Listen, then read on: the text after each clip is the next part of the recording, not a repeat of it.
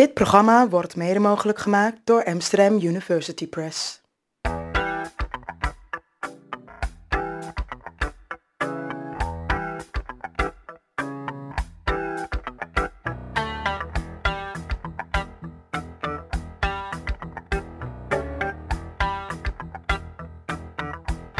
Vanuit Amsterdam is dit Onder Media Doctoren, de podcast waarin communicatiewetenschappers zich verwonderen over de media. Welkom bij de 38e aflevering van Onder Media Doctoren. Deze keer gaan we het hebben over ziek zijn, lijden en de dood.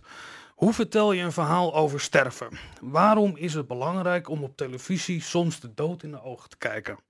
Vinden we troost in lijden van anderen en worden we banger of juist minder bang voor de dood door verhalen die de media ons vertellen over onze eigen sterfelijkheid?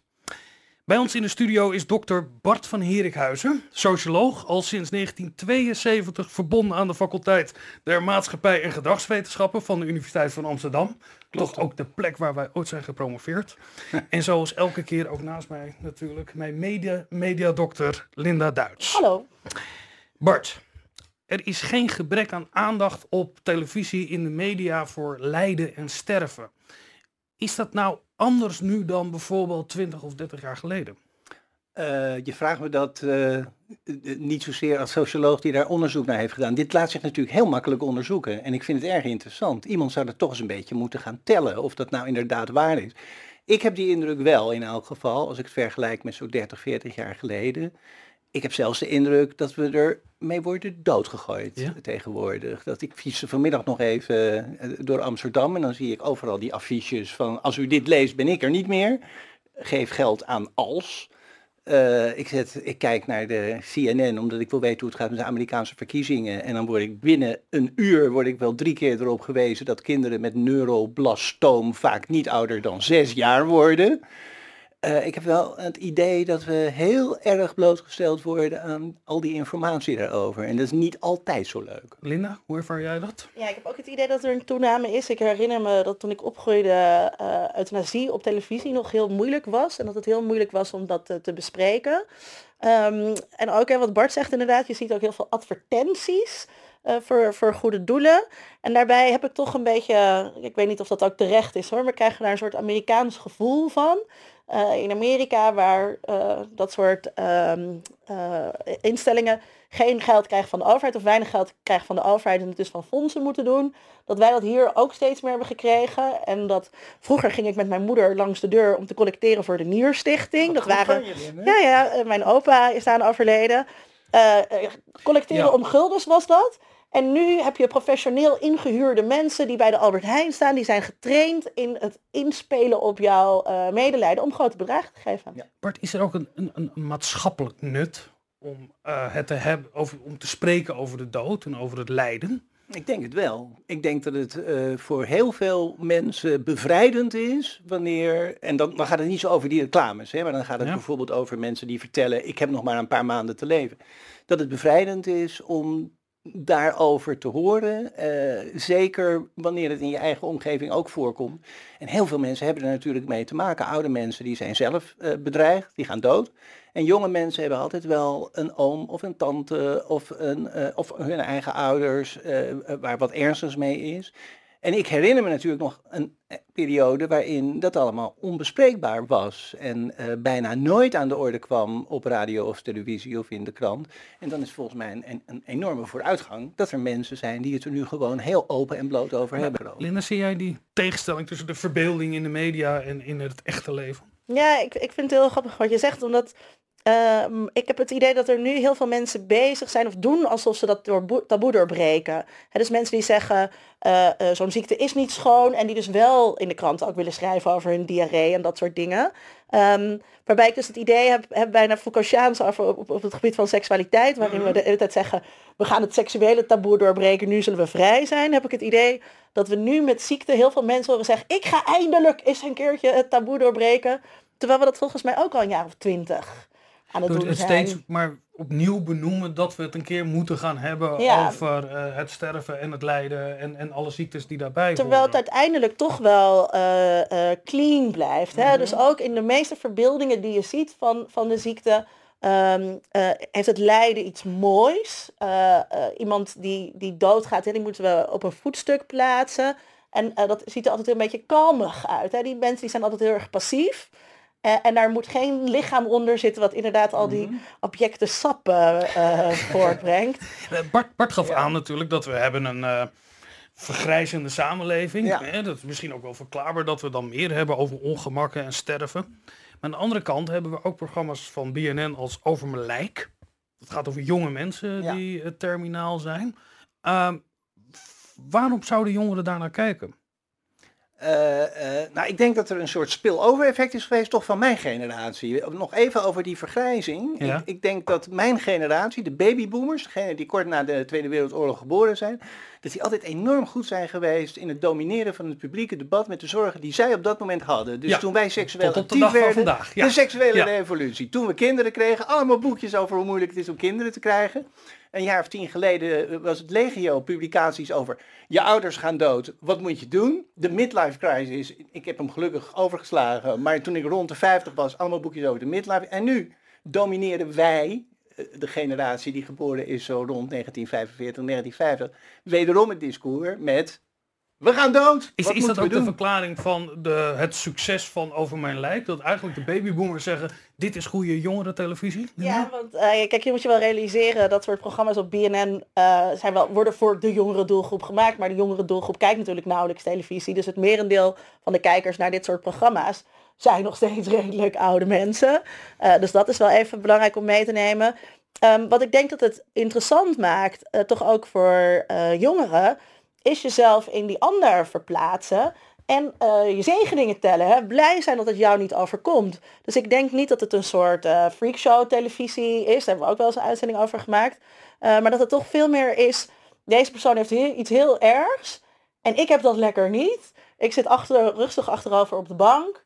Eh, te kijken hoe iemand anders dat doet. Daar kan ik misschien ook wat wel van leren. Ja. Eh, maar ook wel dat er dus wel tegelijkertijd een soort identificatie is als ook een afstand. Zijn dit mensen die hun eigen monument aan het oprichten zijn? Ja, zeker. Hè. Het te is- cynisch? nee, maar het is die, die, ehm, die verbindenis met religie natuurlijk. Die is zeker belangrijk hier. Ook in die rol van de media. Waarom media zoveel aandacht besteden aan de dood.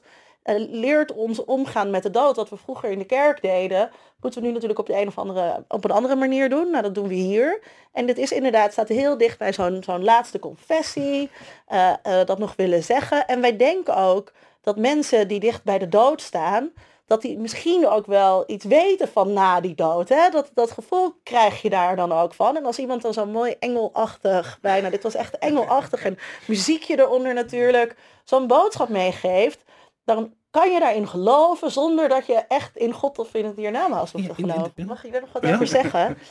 Het zijn altijd hele aardige, leuke, lieve mensen Ja. die doodgaan. Hè? Ja. Over de doden niks dan goeds, maar ook al vlak voordat ze sterven. Er wordt nooit eigenlijk iets gezegd van, nou, dit was eigenlijk best een rot wijf. En eh, ze, deed, je, ze had weinig vrienden, ze hadden lage cijfers op school, ze leefde een beetje als een kluizenaar. En dus het moet ook altijd heel erg opgehemeld worden, die mensen. Een van de dingen die mij bijvoorbeeld ontzettend is opgevallen, dat is dat zieke mensen, gezonde mensen, enorm de maat nemen in de manier waarop ze hun medeleven betonen.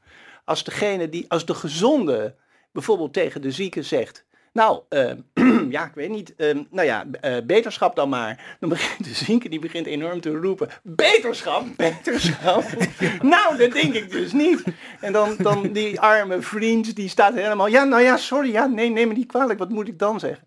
En dan zie je dus dat sommige mensen ook behoorlijk onaangenaam kunnen zijn. Dus soms denk je dan van iemand die toch al niet de allergezelligste was, die heeft nu wel de gelegenheid om zich eens even flink uit te leven op al die arme, gezonde mensen die het ook niet kunnen helpen dat zij niet ziek zijn en niet doodgaan. En die nu in deze situatie eh, toch wel eh, enorm te pakken genomen Ja, worden. want bij, het- bij Over Mijn Lijk valt me juist op dat het altijd van die ontzettende begripvolle, lieve mensen zijn die met veel eh, warmte naar de omgeving staan en eigenlijk meer zorg hebben om hun omgeving en ook een soort wijsheid in zich dragen. Maar dat komt natuurlijk ook gewoon door de casting. Dus Ja. er worden bepaalde mensen voor gecast die een interessant achtergrondverhaal hebben. En die mooi op de camera eh, dat lijden kunnen doen. Eh, ik kijk niet zo vaak, maar ik neem aan dat we daar weinig spugen slaan uh, en al die andere dingen uh, nou ja, en zien. je hebt er ook belang bij. Hè? Je hebt er enorm belang bij. Frits Abrahams die schreef van de vorige week in een stukje dat hij tegenwoordig tegen zijn dochters veel aardiger is dan vroeger. Want hij denkt van ja, nu komt de tijd dat ze voor mij moeten zorgen. En die mantelzorgers die kan ik nog nodig hebben. Dus laat ik maar een beetje lief zijn voor de kinderen. Ik denk dat hij altijd wel lief is. Maar nu nog een beetje extra, want je weet maar niet wat je boven het hoofd hangt. De zieke beseft heel goed dat degenen die om hem heen staan, dat hij er wel een beetje aardig mee moet zijn. Soms lukt dat dus niet, zoals in het voorbeeld wat ik net gaf. Ja. Maar dat kan ook een beetje verklaren waarom ze zo ontzettend lievig zijn, want ze hebben die mensen om zich heen ontzettend hard nodig. Sinds kort uh, zijn wij ook lid van het netwerk der Amsterdamse podcast, uh, opgericht mede door de mediadoktoren. En als uh, founding members zijn wij trots dat wij een promo kunnen laten horen van de op één na intellectueelste podcast van Amsterdam, van Zwammerdam. Luister je slim met Radio Zwammerdam, de intellectueelste podcast van Amsterdam.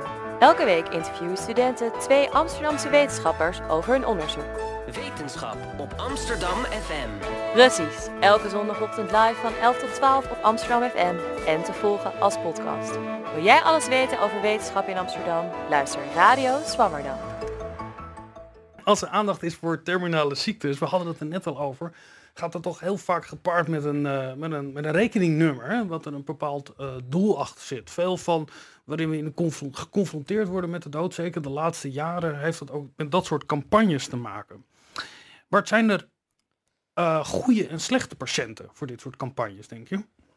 Dat, dat, dat moet je even uitleggen. Je haalde net Elias aan. Zijn dat de, de, die, die, die, de, de, de viezigheid, de geur, ja, de, ja, de, de, ja. de, de, banaliteit van, van het lijden? Ja. Uh, zie je dat ook terug in die campagnes eigenlijk? Nou, in, die, in die campagnes weet ik niet zo, maar je hebt dus allerlei ego-documenten, mensen die op televisie komen en die dan vertellen van ik heb niet zo lang meer te leven. En daarbij denk ik wel inderdaad vaak, ze doen zich wel erg mooi voor. Uh, uh, het, het, het, de nare kant ervan wordt toch niet helemaal getoond. Misschien is dat ook maar prettiger ook voor de kijker, maar een zekere mate van nonchalance, een, een, een, een zeker stoïcisme. Uh, dat, dat staat goed. En je moet ook niet vergeten, als, je, als, als, als zoiets je overkomt, hè, als je ineens hoort van uh, het is mis en het gaat helemaal de verkeerde kant op. Ja, de beste manier om toch nog een klein beetje die, die laatste periode van je leven leuk te houden, is dan natuurlijk ook om niet de hele dag te gaan zitten janken en jammeren. Waarom heeft dit verschrikkelijke lot mij getroffen? Daarmee ja. doe je niemand een plezier. Je doet er jezelf geen plezier mee. Je doet er je omgeving helemaal geen plezier mee. Die omgeving denk je, dat, dat het calculerende waar we het net over hadden, die heb ik misschien nog straks nodig. Ja.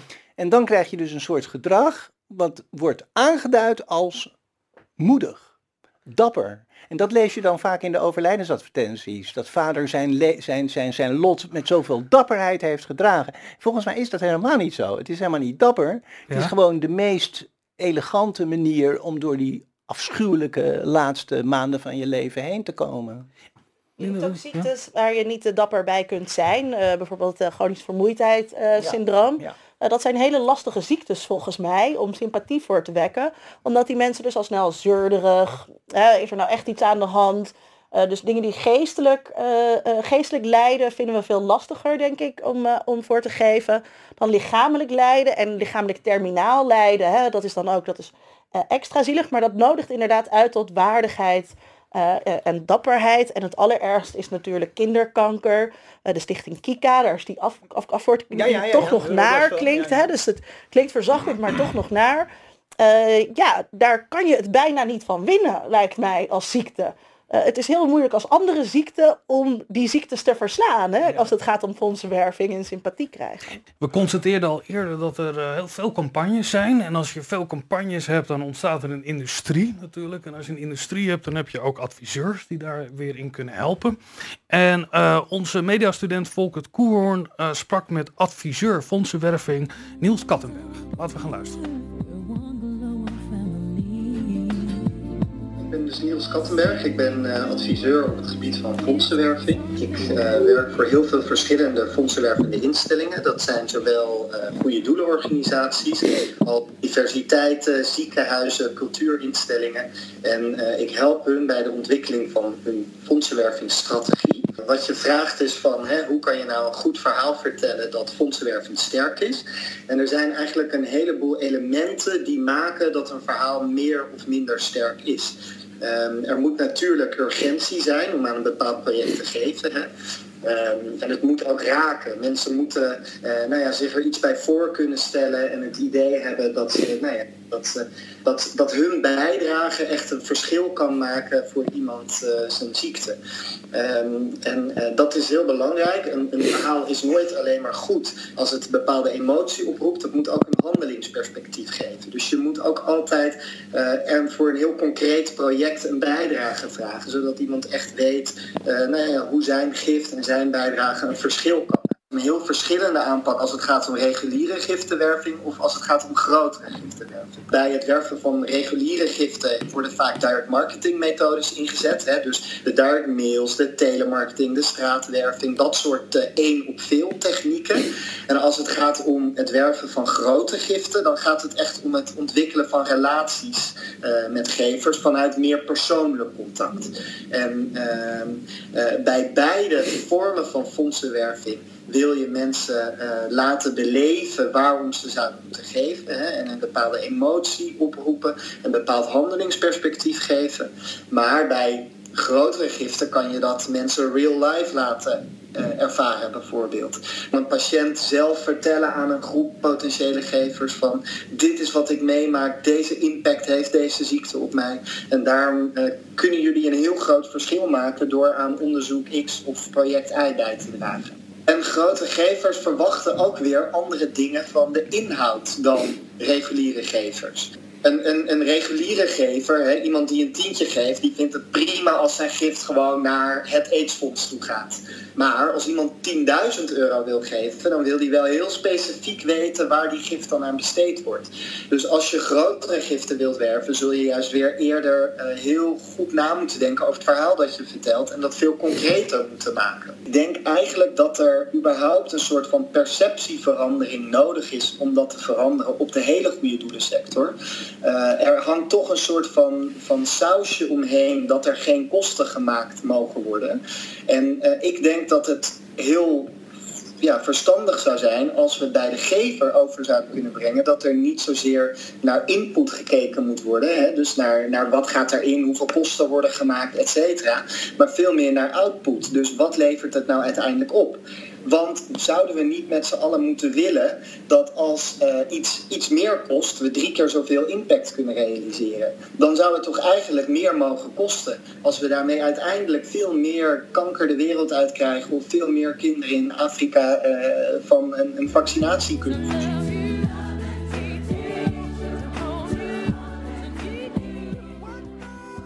Niels heeft het uh, over uh, alle incentives die er eigenlijk zijn. Hè? Dus bij de, de economie van het, uh, van het lijden en ziek zijn. Um, hoe zie jij dat? Hoe, dat, hoe mensen wel geraakt, als ze geraakt willen worden, wel geld willen geven? er zit een privatisering in, in de kosten voor de zorg, ja. die heel zorgelijk is. Als je luistert naar wat hij zegt. Hij zegt, deze ziektes moeten een bepaalde urgentie hebben. ze moeten raken in de zin dat we ons ermee kunnen identificeren. En je moet heel concreet laten zien waar dat geld naartoe gaat. Um, dat betekent dat, dat precies die mooie middenklasse van die man met ALS die we net zagen, dat zulke soort ziektes dus bevoorrecht gaan worden. In plaats van dat wij gewoon een systeem hebben zoals we dat hadden, zeg ik in één keer heel conservatief, waarin elke ziekte in die zin gelijk of min of meer of toch wel iets meer gelijk was dan waar we nu naartoe gaan. De meest extreme vorm is misschien uh, uh, crowdfunding. Hè? Dat je dus iemand adopteert die een verschrikkelijke ziekte heeft en die alleen maar uh, kan worden behandeld in een superduur ziekenhuis in New York. En dan zeg je voor onze vriend John, die zo'n toffe gast is en pas 35 jaar en die een klein dochtertje heeft, daarvoor gaan we geld bijeenbrengen. Over mensen die misschien ook wel de aandacht zoeken, die horen bij uh, het ziek zijn, uh, maakte onze kerstverse mediastudent Marloes de Jong en Linda een item. Daar gaan we nu naar kijken.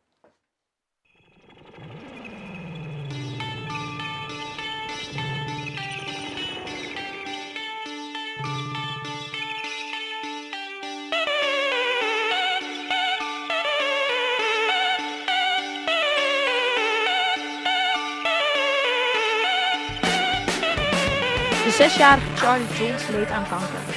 Dagen en nachten bracht ze door in het ziekenhuis, in de hoop dat haar prille leventje gered kon worden. Het was zwaar en onzeker, maar ze bleef sterk. Net als haar moeder, Anna. Om steun te vinden tijdens dit proces sloot Anna zich aan bij Macmillan, een online community gericht op kankerpatiënten en hun naasten.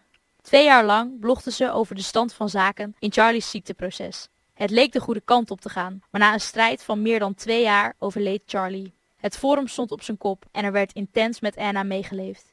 Maar Charlie was niet dood. Charlie heeft namelijk nooit bestaan. Het verhaal was een verzinsel van een meisje genaamd Abby, die in een excuusmail aangaf dat het allemaal om aandacht draaide. En Abby is niet de enige. Zo blogde de kerstverse moeder Mandy Wilson lange tijd gedetailleerd over haar verzonnen leukemie en werd de Australische Belle Gibson door tijdschrift Elle verkozen tot The Most Inspiring Woman You've Met This Year, naar aanleiding van vals blijkende blogs over haar strijd tegen verschillende soorten kanker. Het vervalsen van ziekteverhalen om online aandacht te krijgen gebeurt vaker dan je denkt. Het is zelfs een erkende medische aandoening, Munchausen bij internet genaamd. Dit ziektepatroon werd aan het eind van de 20e eeuw geïdentificeerd door psychiater Mark Feldman. Het is een zusje van het in 1977 door Sir Roy Meadow benoemde syndroom van Munchausen. Het herhaaldelijk nabootsen van een stoornis om medische zorg en aandacht te krijgen.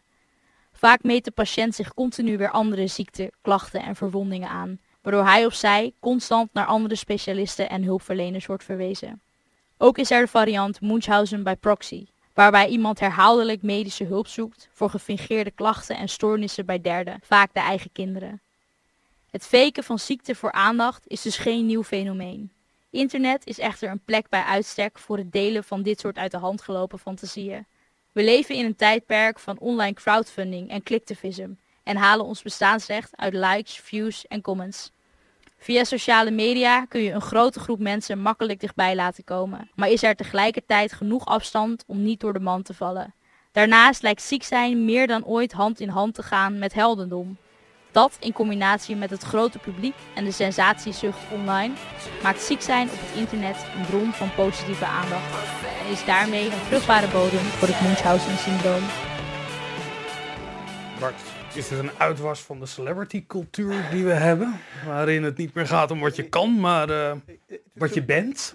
Ik denk dat dit eigenlijk wel oud is hoor. Dat dit eigenlijk altijd voorkomt. Dat mensen, er zijn ook beroemde gevallen van mensen die uh, concentratiekamp overlevenden. Die helemaal geen concentratiekamp overlevenden waren. En die daar uh, flink wat ja, aandacht mee hebben weten te genereren.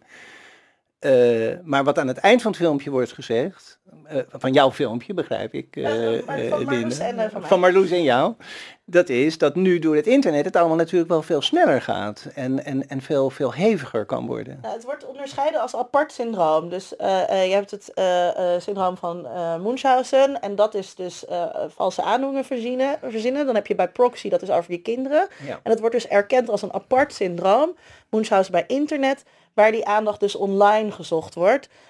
En bij Munchausen, wat ik ervan begrijp hoor, bij Munchausen de gewone, het gewone syndroom, gaat het dus vooral voor de aandacht van de arts en steeds weer naar een andere specialist en de familie eromheen.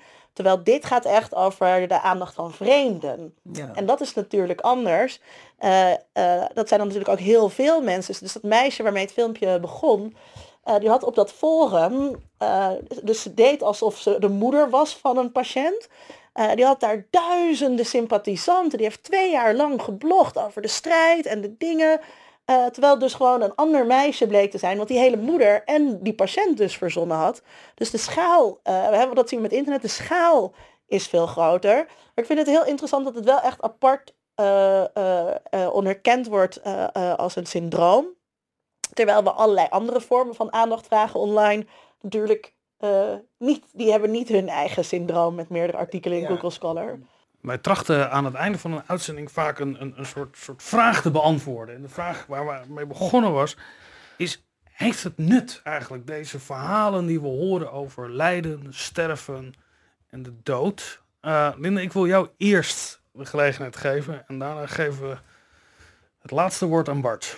Ja, het heeft heel veel nut dat de media dit soort verhalen laten zien. Het gebeurt op heel veel verschillende manieren, uh, um, voor verschillende doelgroepen. Ik denk dat het daarbij belangrijk is om te bedenken welke doelgroepen uitgesloten worden. Maar uiteindelijk vervullen de media hiermee volgens mij echt heel duidelijk de functie van verloren religie, houvast vinden, zodat we uiteindelijk ook minder bang worden voor pijn en lijden en die dood. Bart? In 1955 eh, schreef Geoffrey Gorer een artikel dat heette The Pornography of Death. En daarin zegt hij, we kijken weg van de dood, we willen daar niks van weten. Het sekstaboe is bezig te vergaan, maar nu is het doodtaboe daarvoor in de plaats gekomen. En hij vindt dat heel erg slecht. Ik denk dat we nu echt in de tijd leven dat je ziet dat dat niet meer zo is. En dat is toch een vorm van bevrijding en van herkenning. Het bespreekbaar maken van dingen. En vergeet niet, iedereen gaat dood. Echt iedereen. Er is niet één uitzondering op deze regel. Dus Tot- tot nu toe iedereen, niet, nee, dat- zoals Harry Moody ja, zei, ja, ja, ja, eh, ja, tot het tegendeel bewezen is. Maar dat gold voor Harry Moody. Ja. Maar iedereen gaat dood en door, deze, door dit discours eh, komt er toch heel veel herkenbaarheid en openheid. En, en nou ja, ik, ik geloof dat dat toch alleen maar als een voordeel moet worden gezien. Bart, dankjewel. U keek of luisterde naar Onder Media Doctoren en u kunt zich op onze podcast abonneren. In het archief vindt u inmiddels 37 afleveringen alweer. Ehm, u kunt ze allemaal vinden op ondermediadoktoren.nl en via iTunes. Ik bedank Volkert, Iris, Rosanne, Marloes, eh, Anne. Maar deze keer was het Ronald, Linda en uiteraard Bart van Herikhuizen. Heel fijn dat je er was en tot de volgende keer. Onder Mediadoktoren is een podcast van Vincent Kronen en Linda Duits. Meer informatie vindt u op ondermediadoktoren.nl.